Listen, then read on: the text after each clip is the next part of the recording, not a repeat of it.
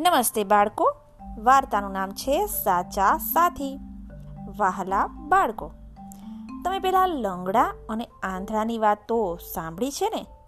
ન સાંભળી હોય અને કદાચ ભૂલી ગયા હોય, તો ચાલો સંભળાવું. એમને મેળામાં જવું હતું. બે રહ્યા અપંગ. હવે જવું કેમ? પછી એમણે બુદ્ધિ લડાવી. આંધળાએ લંગડાને પોતાના ખભા પર બેસાડ્યો. પછી લંગડો રસ્તો ચીંધે અને આંધળો ચાલે. એ રીતે બંને મેળામાં પહોંચી ગયા અને પાક્કા ભાઈબંધ બની ગયા. અહીં સુધીની વાત તો તમે બધા જાણો છો. હવે આગળની વાત પણ જાણવા અને સમજવા જેવી છે. એ આંધળાનું નામ આલો ને લંગડાનું નામ લાલો. એ બંને એવા તો પાક્કા ભાઈબંધ બની ગયા કે બેયને એકબીજા વગર ચાલે નહીં. તેથી બંને સાથે જ રહેવા લાગ્યા. પરંતુ બધા દિવસો કાંઈ સરખા થોડી હોય છે. એક અણધારા કારણને લીધે આલો ઉદાસ રહેવા લાગ્યો. એનું શરીર ઉતરવા લાગ્યું. એ ક્યારેક એકલો હોય, ત્યારે એની આંખોમાં આંસુ આવી જવા લાગ્યા. શું હશે આનું કારણ? આનું કારણ હતું, એનો એકનો એક સાથી લાલો. ધીમે ધીમે લાલાને એક ખરાબ આદત પડી ગઈ. તે હતી ખોટો રૂઆબ કરવાની. તે પોતાને માલિક અને આલાને પોતાનો નોકર માનવા લાગ્યો. ક્યારેક તો આલાની હાજરીમાં જ બડાઈ મારતો. બસ આપણને તો પૂરો ટાઈમ આરામ. જ્યાં જવું હોય ત્યાં વગર પગે જ જવાય. આપણે તો આલા ઉપર બેસવું, ને આમ ચાલ ને તેમ ચાલ હુકમ કરવા. જ્યાં જવું ત્યાં આપણા માટે તો આલાની અસવારી તૈયાર. લાલાની આવી બડાઈ વધતી ચાલી. આલો હતો શાણો અને ધીરજવાન. લાલાના આવા વર્તનથી તેને ખૂબ દુઃખ થતું, પણ તે સહન કરી લેતો. આમ છતાં સાથે સાથે તેને મનમાં નક્કી કરી લીધું કે લાલાને કોઈ પણ રીતે પાઠ ભણાવીને સાચા માર્ગે લાવવો તો ખરો જ. એક વખત સાંજે તેઓ હંમેશની મુજબ મંદિરે જતા હતા. સામે મળ્યો સનો શાકવાળો. એ કહે, લાલાભાઈ, રામ રામ, કેમ છો? લાલો કહે, બસ, લેરમાં. જુઓ, ઉપર બેઠા છીએ અને માર્ગ ચીંધીએ છીએ. આ સાંભળીને આલાનો લાલાને પાઠ ભણાવવાનો નિર્ણય પાક્કો થઈ ગયો. એને થયું ચમત્કાર વિના નમસ્કાર નહીં. આને આજે અને અત્યારે કંઈક ચમત્કાર બતાવીને સાચા માર્ગે વાળવો જ જોઈએ. મંદિર નજીક આવી ગયું. રસ્તા પર કોઈ ન હતું. લાલો કહે ડાબી બાજુ. આલાને ખબર કે ડાબી બાજુ મંદિર છે. અહીંથી બરાબર જમણી બાજુનો રસ્તો જંગલ થઈને દેવપુર ગામે જાય છે. તેઓ આ રસ્તે છ સાત વખત એ ગામ જઈ આવ્યા છે. આજે આલો ડાબી બાજુ ન ચાલતા જમણી બાજુ તરફ ચાલ્યો. લાલાએ ચીડાઈને કહ્યું, અલિયા, આલા સંભળાતું નથી?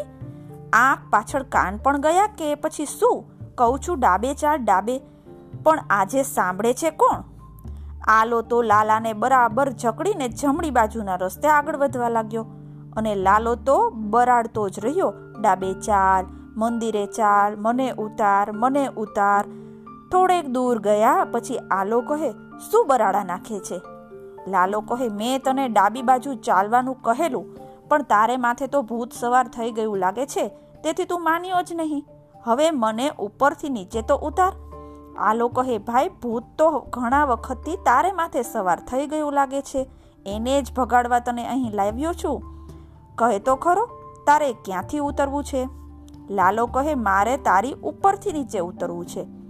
આલો કહે, તું ક્યાં બેઠો છે ભલા? લાલો કહે, તારી ઉપર. આલો કહે, આજે બરાબર વિચાર કરી લે લાલા. શું તું ખરેખર મારી ઉપર બેઠો છે? લાલાને તો આ સવાલ જ ન સમજાયો. આલાએ ફરીથી પૂછ્યું, વિચાર કર, તું ખરેખર મારી ઉપર બેઠો છે? લાલો તો પરસેવેથી રેબ જેબ થઈ ગયો. આલાભાઈ મને તો કાંઈ સૂઝતું જ નથી અને સમજાતું નથી. કંઈક ફોડ પાડો ને તો સમજાય. આલો કહે, તું બધાને એમ કહે છે ને કે હું આલા ઉપર અસવારી કરું છું. લાલો કહે, હા આલાભાઈ એ મારી મોટી ભૂલ હું કબૂલ કરું છું? આલો કહે વિચાર કર, લાલા. તને અત્યારે મોડી સાંજે અહીં અધ વચ્ચે ઉતારી અને હું તો અથડાતો કૂટાતો ગામ ભેગો થઈ જઈશ. પણ તારી સી દશા થશે? પરંતુ હું એમ કરું, તે પહેલાં જવાબ આપ. તું મારા ઉપર બેસે છે કે મારા આધારે બેસે છે? થોડી વાર સુધી લાલાથી કંઈ બોલી શકાયું જ નહીં. એની ભૂલ એને બરાબર સમજાઈ ગઈ. એની આંખમાં આંસુ આવી ગયા. એ કહે, આલાભાઈ, મને માફ કર. મેં તને ઘણો અન્યાય કર્યો છે. ખરેખર હું તારી ઉપર બેસતો નથી, તારા આધારે બેસું છું. આલો પણ ગળગળો થઈ ગયો. ના ભાઈ, ના, ખરેખર આપણે બંને એકબીજાને આધારે છીએ. કોઈ નીચે નથી ને કોઈ ઉપર નથી. ભાઈબંધીમાં સૌ સરખા.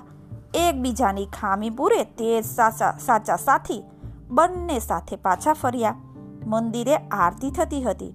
બંને સાચા દિલથી પ્રાર્થના કરી, હે ભગવાન, અમને સાચા સાથી બનવાની શાન અને શક્તિ આપજો.